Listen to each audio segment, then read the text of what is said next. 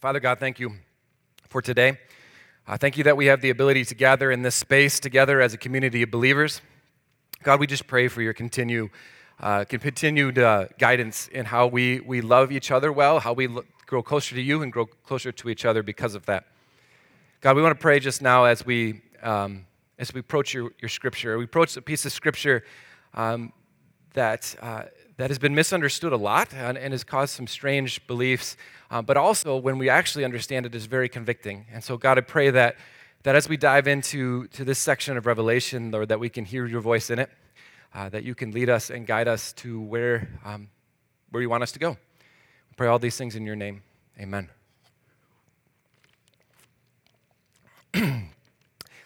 So, this morning we're going to be continuing our series on Revelation. I hope you've been enjoying it. Um, to, for, for, me, it's been one of the most fun ones we've, most fun ones, that's a weird way to say it. It's been a lot of fun, is what I'm trying to say. Uh, I've really appreciated and enjoyed learning all of the different things that I've got to learn through this series, and I, hopefully you have too. Um, if this is your first week in this series, you've missed a lot already, unfortunately. You can actually listen back to them online if you want. Um, what we've been trying to do is we've been trying to pull back the curtain a little bit on the book of Revelation. Revelation is, uh, is one of those books that uh, is is, a strange one. Uh, if you've ever read through Revelation, you know that there are a lot, there's a lot of weird imagery in the book. There's a lot of weird things that go on. Uh, and, and because of that, it, it's one of the books that's been the most misunderstood in the entire scripture. There are, there are only two books in scripture written in the particular style called apocalyptic literature. Um, the first book is the book of Daniel. It's actually the second half of Daniel. You'll get the same weird imagery there. It's written in apocalyptic literature. And then obviously the book of Revelation. What we see in, the, in this apocalyptic literature is this idea that, that a lot of the ideas that are expressed through metaphor, they're expressed through imagery, they're expressed through these vivid, uh, kind of over the top uh, explanations of things. But as we've been walking through it, we realize that, that the goal of Revelation, stated right at the beginning by the Apostle John, was that the words of the prophecy, the words of the, the letter that he wrote, would be heard and then been carried out, practiced. Uh, meaning that the original audience was supposed to hear the words that John wrote and actually do something with them meaning they weren't supposed to be this cryptic map of the future only, this, this cryptic idea that if we could just put the puzzle pieces together, we'll know how the world ends. There's something that we're supposed to take from it in the present. And that's what we've been doing each week. We've shown that, that some of the imagery that we've made into these really strange things was completely understandable to the people at the time. The image that we've used each and every week is the image of the, the, Chicago Bulls, right? If I were to talk about a group of Bulls from Chicago, you would all know what I'm talking about because you know basketball. You understand how that works. You transport it 2,000 years into the future, where Chicago might not even be a place anymore, and the imagery can get really weird really quick. You might think I'm talking about actual cows instead of a basketball team. And so we've seen that every single week as we've walked through these particular books. The goal of doing that is that we realize that, that, that John is writing into a political and, and, and um, social atmosphere that, that, though isn't identical to what we're in right now, is similar in many ways. Right? We're writing, into uh, uh, writing to a church that's being oppressed by the empire, the empire of Rome. Um, and giving them hope, giving them direction, convicting them in some of the areas that they need to, to learn in. And we're going to see that again today in a big way. Actually, I am really excited about, about this particular passage today uh, because it's actually one I was probably the most familiar with before diving into it, and it was probably the one I misunderstood the most. So both of those things happened at the same time. Um, today, we're going to be looking at the city of Laodicea. So often when the book of Revelation gets taught, this is one of those passages that'll get taught. Um, growing up, it's one that was taught in youth group. I heard it actually sermons from it from in church as well, um, and and it was always a strange passage for me. And let's actually read it so that we can kind of break down why it was strange. This is the the passage from Revelation three. To the angel in the church of Laodicea, write. These are the words of the Amen, the faithful and true witness, the ruler of God's creation. I know your deeds, that you're neither hot nor cold. I wish you were either one or the other. So, because you are lukewarm, neither hot nor cold, I am about to spit you out of my mouth. You say, I'm rich, I've acquired wealth, and do not need a thing. But you do not realize that you're wretched, pitiful, poor, blind, and naked. I counsel you to buy from me gold refined in the fire, so that you become rich, and white clothes to wear, so that you can cover your shameful nakedness, and you can have salve to put on your eyes, so you can see. Those whom I love, I rebuke and discipline. So be earnest and repent. Here I am. I stand at the door and knock. If anyone hears my voice and opens the door, I will come and eat with them, and they will with me. To those who are victorious, I will give the right to sit with me on my throne just as I was victorious and sat down my, on my father, with my father on his throne. Whoever has ears, let them hear what the Spirit says to the churches. How many of you have heard this passage before? Yeah? It's one we talk about often. And, and, and in a youth group back in the day, that was taught in the way that was said either you're all in for God, or you might as well just hate Him, be all out. Because if this middle space is God's going to come out, spit you out. And for me, that always rubbed me the wrong way, right? Because if you really think about what that's saying, it's weird, isn't it? It's, God, it's essentially saying that God is saying either you are all in, you love me with all your heart, or you might as well just hate me because that's better than somehow wrestling in that middle space. That's a weird thing, isn't it? We would never say that to our kids, right? That, that, that, I, that unless you're all in, I'm going to reject you entirely. That's, that's not something we would do as human parents. Why would God do that then? What does it mean to be spit out of his mouth? Does he really, would he really rather have us hate him than wrestle in that middle space, than, than kind of figure out what's going on? But that's the way it was always taught, and I was worried am I all in or am I going to get spewed out someday?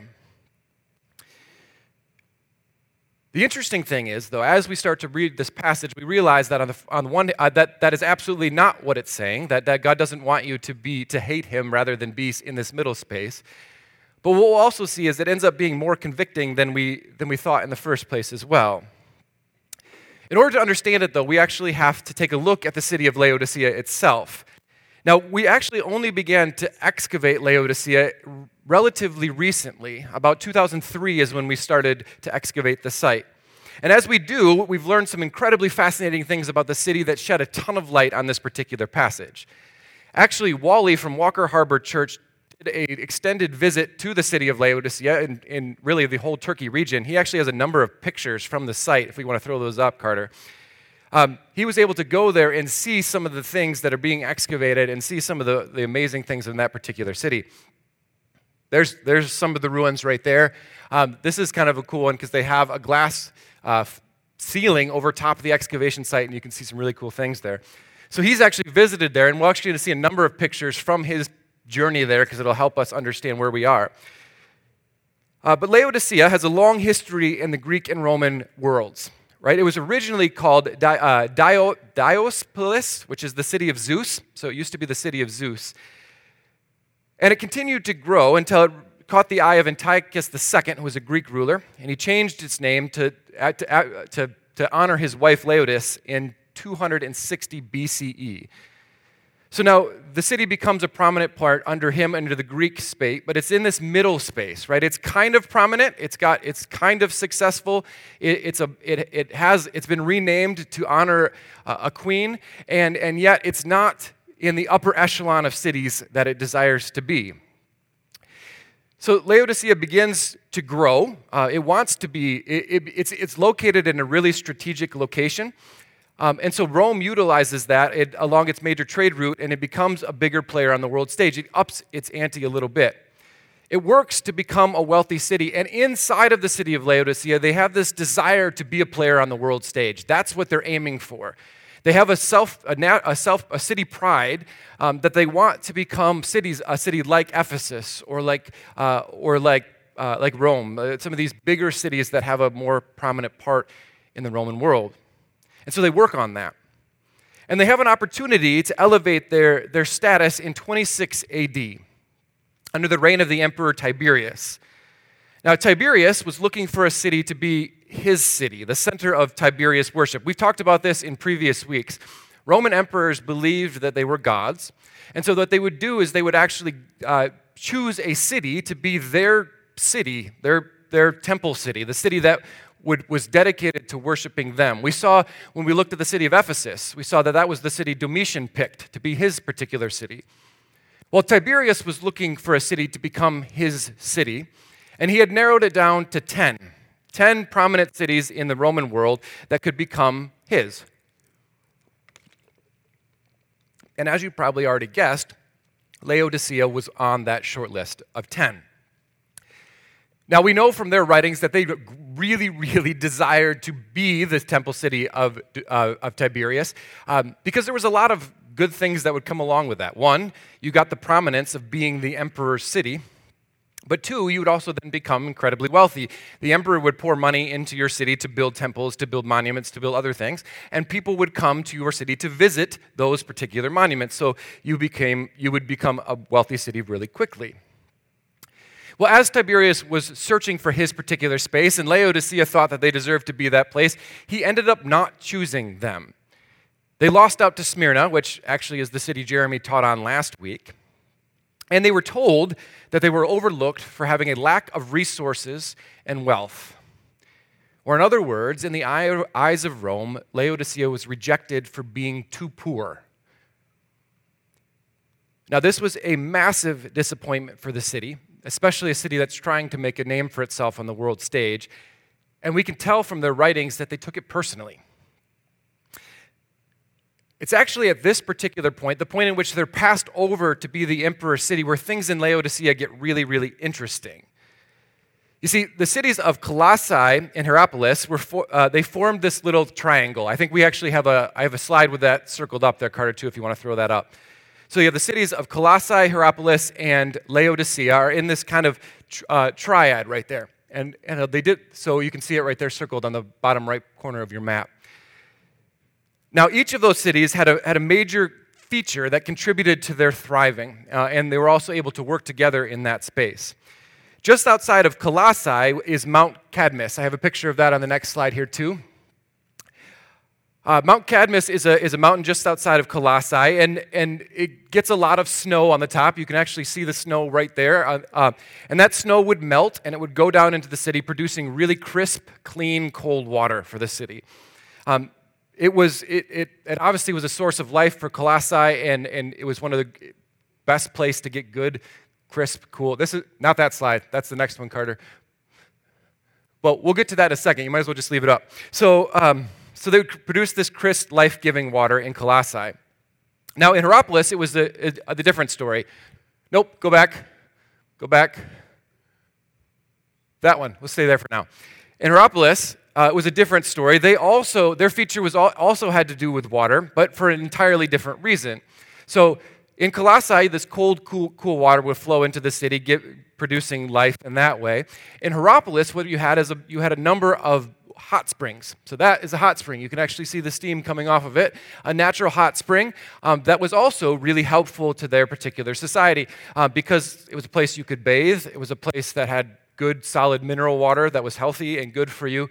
And so you would travel to Hierapolis for that particular thing. So Colossae, 10, middle, 10, miles to the northwest, and Hierapolis, 6 miles to the south, are both known for their different kinds of water. One, known for its beautifully cold, crisp water, the other for its naturally hot water. Now, you might already be able to see how this is relating to our passage from today, right? But Laodicea has neither. Uh, they, so they needed to bring water from somewhere else. In order for them to thrive, they needed to, to pipe it in, and they do that through a series of aqueducts. That's the next picture. So they built pipes from uh, in their case, they had to decide which way they wanted to go. Do they want to go to Colossae for their water, or they want to go to Hierapolis? Well, Hierapolis is four miles closer than Colossae, and so they chose to go there first.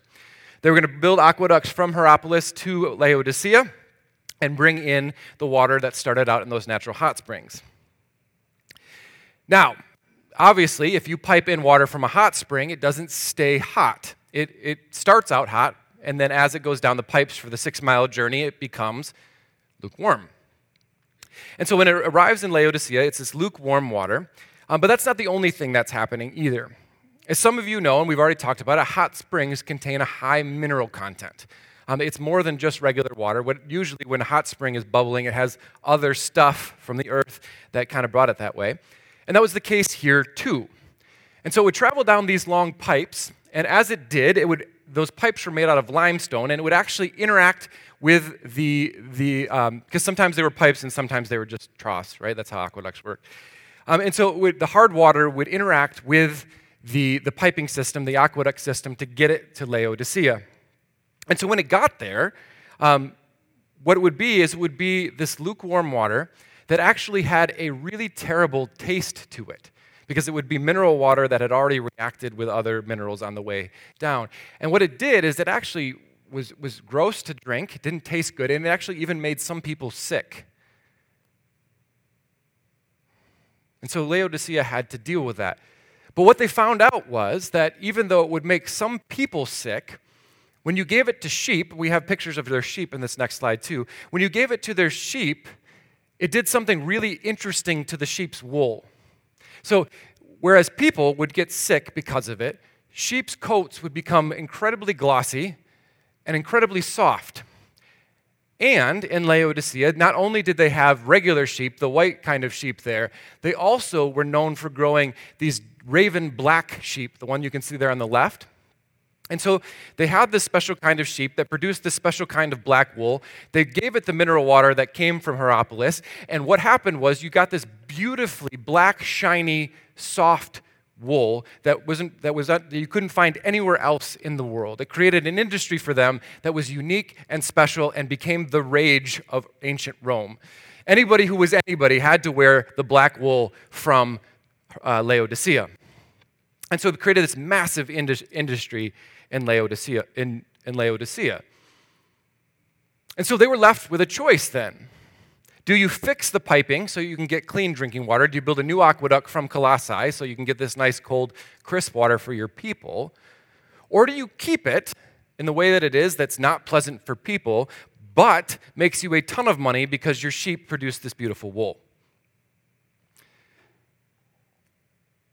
Well, the city chose to bolster their growing economy rather over the health of their people. Remember, they'd just recently been passed over by Tiberius for being too poor. So that's obviously playing in their minds as well. Their people might be getting sick, but their economy flourished. It boomed, it went gangbusters. We said it at the beginning, Laodicea sits on an intersection of two major highways. It's a good strategic trade route which allowed them to then operate as a hub for all for all of for many Roman trade routes. So the city before this, the, one of the reasons that they were mediumly prominent before the whole wool thing was that they were bankers. So you could you could bank with them on the intersection of the trade route. But now they have something else to add to the equation. They were already a fairly successful city with their banking, but now they have this beautiful black wool that can just raise them up um, to a whole different level. And so they become a major textile hub um, in, the, in the ancient world. And like I had already said, it became the fashion of the day. So people would travel from all over the world to get this beautiful black wool. Um, and if you were anybody with any kind of prominence, you needed to get some for yourself. So the city becomes incredibly wealthy. So only a few years after they were passed over for being too poor, now they're one of the biggest economic centers in the ancient world.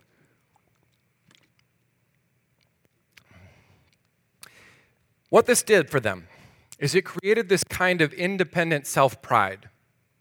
Um, because they were able to say, We're now incredibly wealthy and we did it on our own. We didn't do it because Tiberius pumped a bunch of money into our city so that we could build all this amazing stuff. We did it because we worked hard and figured it out and succeeded on our own. And so the city gains this local pride, so much so that they actually minted their own coins. So we have a picture of one of those too. I want to throw that up on this slide. Remember when we were looking at Domitian back in, the, in Ephesus, we said if you want to get a message out in the ancient world, you didn't have Twitter, you didn't have the internet, you didn't have email, you had, didn't have newspapers. So, how do you get a message about your message out to the masses? You mint coins. It tells your story to the world. It says, I'm prominent, I have a story to tell, and I want you to hear it because you knew that people would trade those coins and then read the messages on them. Not many cities minted their own coins, but Laodicea did because they wanted the world to know we made it, and we made it on our own, and we want you to know who we are, and so we are going to tell you through coin. Now, this sense of independence and self reliance went deep, along with their resentment for being passed over by Tiberius. So much so that in 60 AD, a massive earthquake hits the Tri City area. Remember the three cities we talked about earlier. Now, Revelation was written about 90 AD, just to kind of keep those two dates in your mind. Now, this earthquake does a massive amount of damage to all three of those cities in the area. Nero, who was the emperor at the time, offers Laodicea money to help them rebuild, right? Because again, they've become a prominent player on the world stage. Now, out of their pride, though, they're being offered money from the emperor of Rome. They reject it. They tell him to keep his money. So they don't need it. They want to rebuild on their own, and they do. As Laodicea continues to grow, it becomes more independent and also becomes more self focused. They use their resources to rebuild their city, but what we know from history is that they completely ignore their neighbors. That Tri City coalition that had formed begins to shake and break. We actually see in history that the city of Colossae, which we talked about earlier, it's the same city that the book of Colossians is written to, we know from history that Colossae actually ticked off Nero. So Nero had offered Laodicea money to rebuild, and he intentionally and specifically skips Colossae, tells them they're on their own because they made him angry. If you know anything about Nero, you make him angry and bad things happen. Well, that's the case here too. So Colossae is in ruins. They're barely surviving. Laodicea is thriving, and they don't do anything to help. As far as we can tell, this earthquake was probably the end of the city of Colossae. It doesn't end right away, but it slowly diminishes until it is no more. Now, we know, even from the book of Colossians, that at one point the relationship between Laodicea and the church in Colossae had been good. We actually see it in uh, Colossians 4, verse 12. Epaphras, who is one of you and served of Christ Jesus, sends his greetings. He is always wrestling in prayer for you that you may stand firm in all the will of God, mature and fully assured. I vouch for him that he is working hard for you and for those in Laodicea and Hierapolis. Our dear friend Luke, the doctor, and Demas sends his greetings. Give my greetings to the brothers and sisters at Laodicea and to Nympha and to the church in their house. After this letter has been read to you, see to it that also is read to the church of Laodiceans, so that you may turn read the letter from Laodicea. So we see there has been a relationship here in the church at one point. Paul actually encourages them to, to stay connected in that way. But we know from history that Laodicea rebuilds and it continues to grow both in wealth and influence in the Roman world. It's likely by the time that Revelation is written, Laodicea has a population around 120,000, which is a fairly large ancient city. So by 90 AD, they had achieved everything they wanted. They were no longer the city that would get passed over by Tiberius or whoever the current, in this case, Domitian, but you get what I'm saying. They're not going to be passed over by an emperor. And actually, they didn't even care if they did because they were self made and they were a powerful city. And so, with all of that in mind, let's look again at John's letter to Laodicea. To the angel in the church of Laodicea, write. These are the words of the Amen, the faithful and the true, the witness and the ruler of God's creation. I know your deeds, that you are neither cold nor hot. I wish you were either one or the other. So, because you are lukewarm, neither hot nor cold, I'm about to spit you out of my mouth. All of a sudden, the passage reads a little bit differently, doesn't it? It says, I know your deeds, Laodicea. Water is good like the springs of Hierapolis. There's a lot of positive benefits you can get for that, but you're not that. You're not like the hot water of Hierapolis. Cold water is also good. Cold, the cold water of Colossae brings life, but you're not that either. You're the lukewarm water, which is a loaded statement for Laodicea. This would have made them squirm a little. And honestly, when we actually look at it, it's probably going to make us squirm a little too. Essentially, what Revelation is saying is Laodicea, warm water is good, cold water is good, but you've chosen your crummy sickness producing lukewarm water. The water that's reacted with the limestone that makes people sick. Sure, it sustains life. Sure, it's made you wealthy, but it also hasn't made you physically healthy. In other words, you've chosen the values of Rome, of empire, of wealth, at the cost of your faithfulness to God and your people's health. You chose wealth over health, and that makes Jesus sick, he says. That's why he wants to spew them out of his mouth. Now, in order to understand that correctly, we're not talking about salvation here. We haven't been talking about that every week where we talked about either removing a lampstand or whatever it may be. You see, John's writing to this group of churches, and each of these churches that were looked at each week has held a prominent, significant, significant position in the early church hierarchy. And so, what, what it's saying here is not that these people lose their salvation. What he's saying is that you have a prominent place. You have been brought up into a space to lead other churches around you, and you've screwed it up. You're not doing the things that you ought to do. And if you don't fix that, you're going to be removed from that position of prominence. You're going to be spewed out of the mouth. You're going to lose your lampstand, whatever it might be. Which is actually really ironic for Laodicea, isn't it? Ironically, they were at risk of giving up their position in the church for their position in the Roman Empire. That's the dichotomy that Laodicea has. You were a prominent, significant church in the early church space, and you could have that, but you're at risk of losing that because what you've, you've chosen to pursue being prominent and significant in the Roman Empire. The passage goes on. It says, You, you say, I'm rich. I've acquired wealth and don't need a thing, but you do not realize that you are wretched, pitiful, poor, blind, and naked.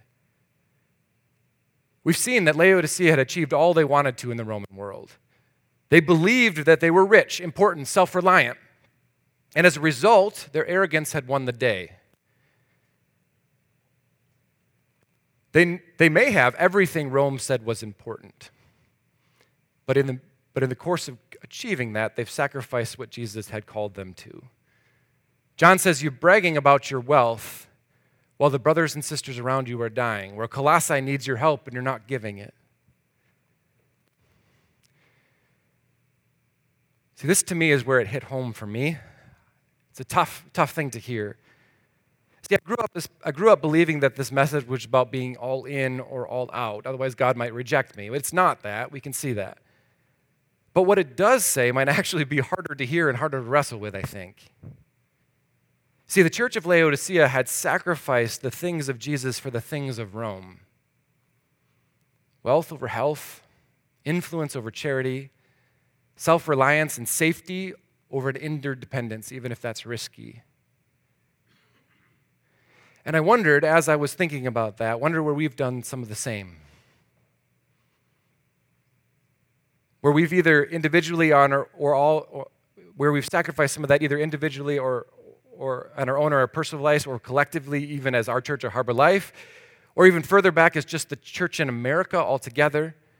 Where have we gained the things of empire at the cost of the gospel?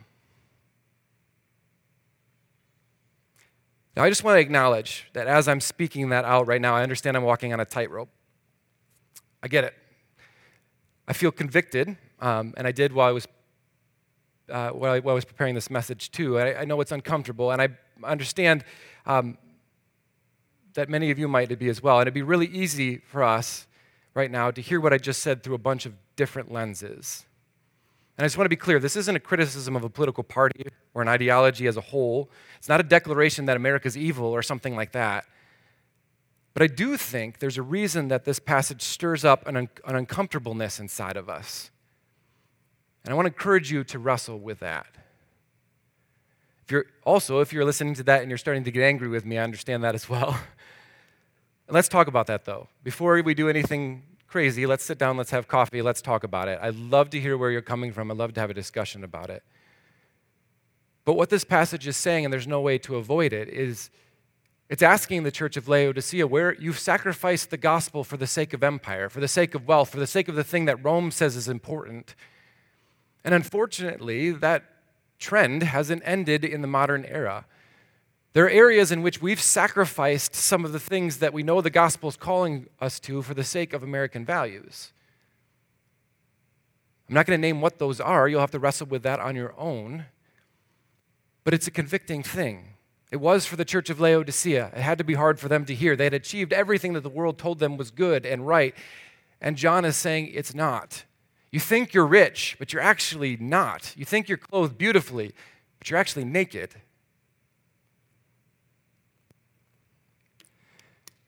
But there is hope. Goes on to say, I counsel you to buy from me gold refined in the fire, so that you can become rich, and, and, while, and, and, white, and have white clothes to wear, so you can cover your shameful nakedness, and, put salve, and have salve to put on your eyes so you can see. See, I love how John puts this. First, he says, trade your Roman gold for godly gold, the wealth that you created. And I get that's, he means that metaphorically. There's not actually godly gold out there somewhere.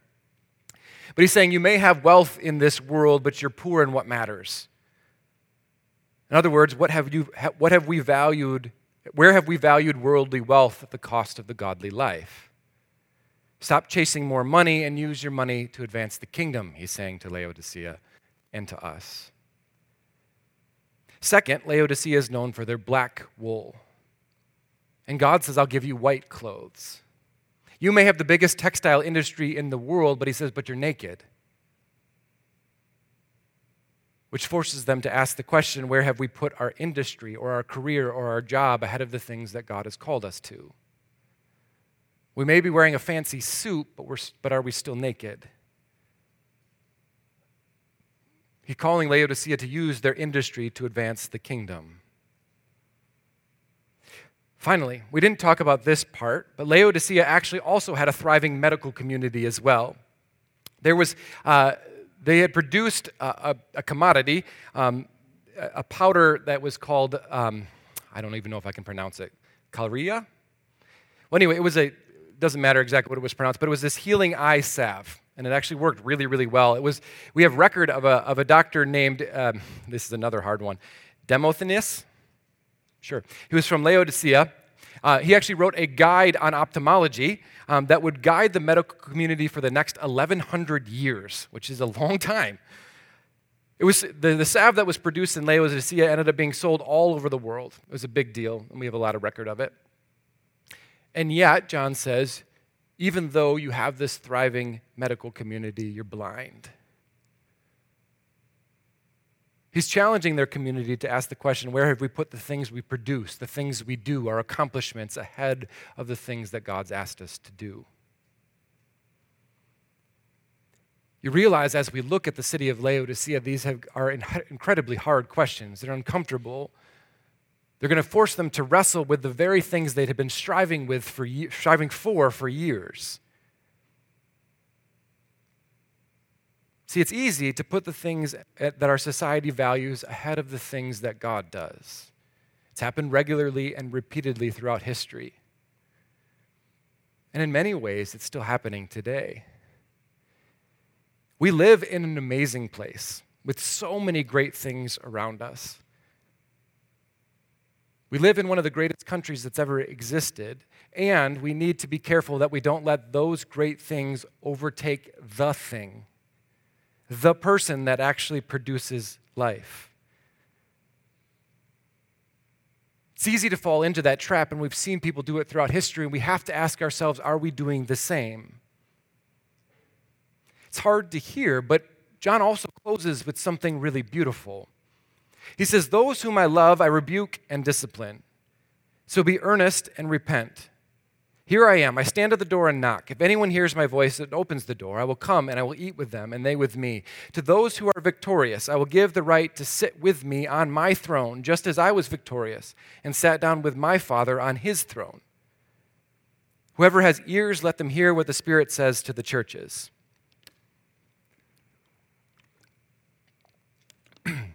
Again, I grew up believing that if I wasn't all in, if I had become lukewarm, then God was going to spit me out. And that's a terrible thought. I hope you haven't had to wrestle with that same fear. That was, it was a hard one for me growing up. Because look at the invitation at the end. The Laodicean church had made their mistakes. We just saw all of, all of those. They had sacrificed the kingdom life for a Roman one, and, and God cares about that. He didn't like that. He was angry about it. Why, though, is the question. And the answer is because he knew it was actually hurting them. That the life that they had pursued wasn't leading them to the thing that they desired at all.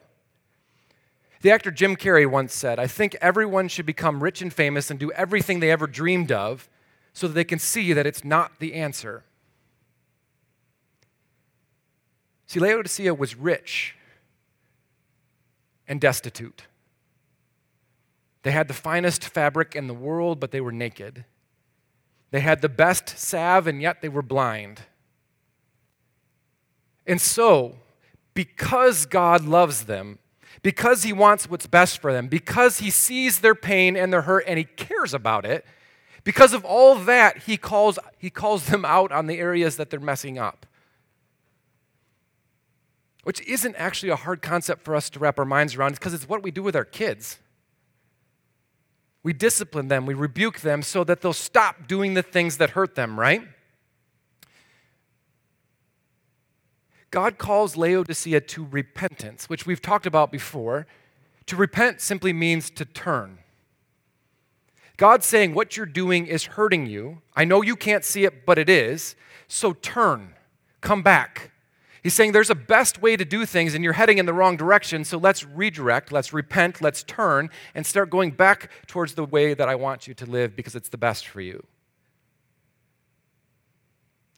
So if you're sitting here this morning realizing that there are things in your life that are hurting you, things in your life that you put before the way of God,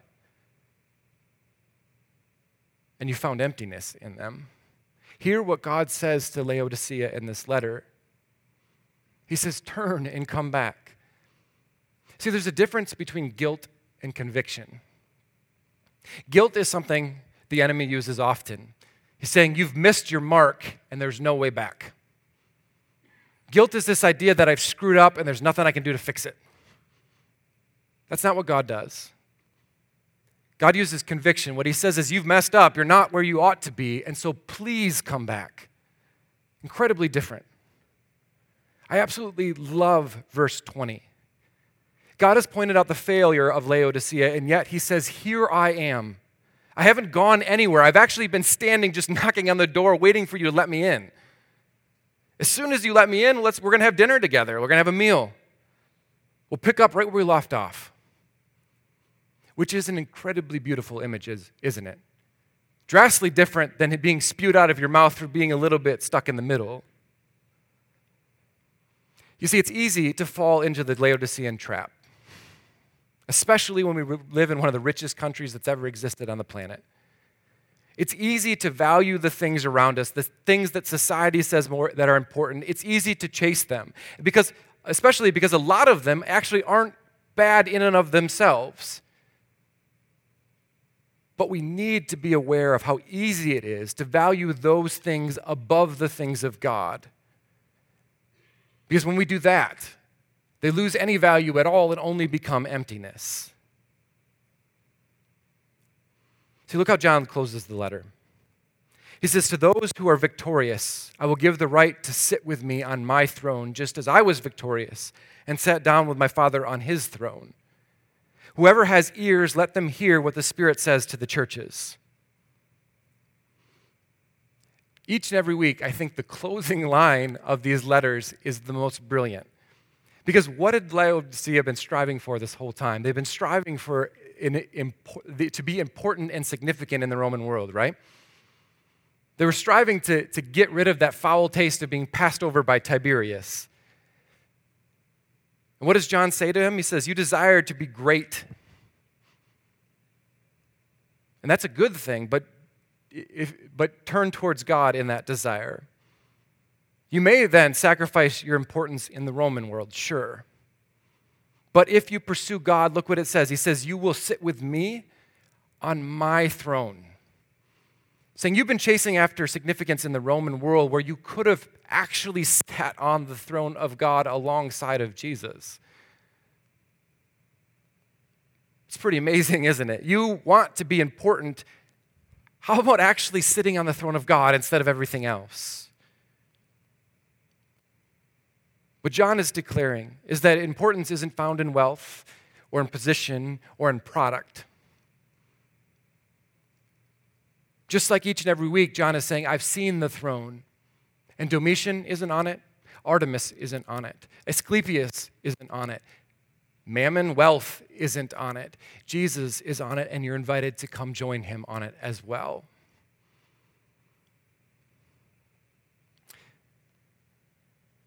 In just a second here, we're going to take communion. A commun- communion is the declaration of just that that, we, that we've seen the throne and we realize that Jesus is on it. And that he's invited us into the kind of life that he desires for each of us a life that's better than anything the world has to offer. Not the easiest, always. Sometimes it's harder, many times it's harder. And yet, we can chase all the things of the world and find them empty. And what Jesus has said is when you come to my table, when you realize that my way is the way that produces and leads to life, you realize I want to be there with you. See, communion is the practice of admitting to ourselves that we all have brokenness in our lives, that we've all messed up in one way or another, like the Laodicean church had. It's the declaration that we need Christ in our lives and the declaration that we need each other too at the shared table. See, each of us has fallen short in one way or another. But communion is a reminder that our failure is not what defines us in Christ. Communion is a reminder that Christ has defeated death, and because of that, sin is no longer our master. And so, communion is the invitation to affirm or reaffirm our acceptance of that gift in our lives. And so, our table is open to anyone who wants to accept the gift of Christ and either for the first time and begin following it now or just reaffirm it today. And so, just a few minutes, I'm going to invite you to come up front and come this way. We do have a gluten free table on the outside there as well. Um, you can take one um, plate, um, you can either share it as a family or, or whatever that looks like, but take it, grab it, take it back to your seats and, uh, and do it there, reflecting on it.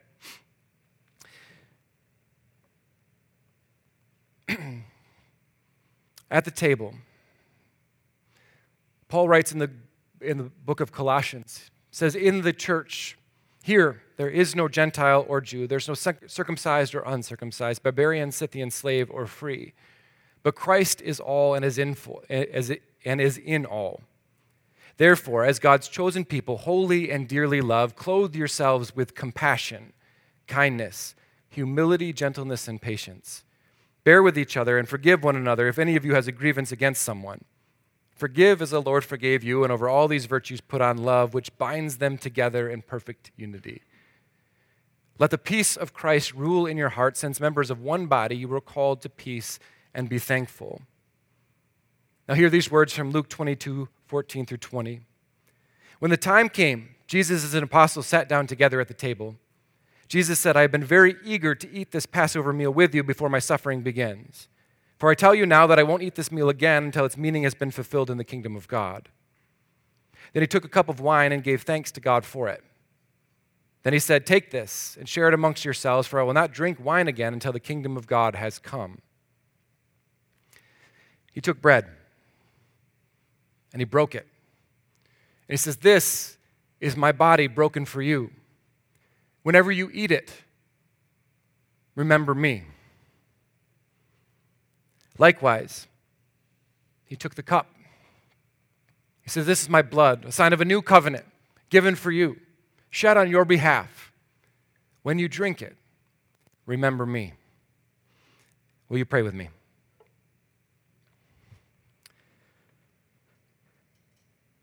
Father God, we just want to open today by just recognizing that in some ways, in some places of our lives, we've put the things of this world, things of our culture, the things of comfort, whatever it may be, ahead of the things you desire for us. We just want to repent of that. We just want to acknowledge that it exists. God, we pray for your conviction in the areas in which we've done that, in which we've sacrificed what we know is good and right because it's harder for the things that are easier and fleeting. God, I, I, we also pray for the assurance that you are standing at the door knocking. That no matter how badly we've messed it up, that you're right there waiting to start with us again. Give us wisdom to know where and when to turn so that we can walk into the fullness of life and sit with you on your throne. Amen.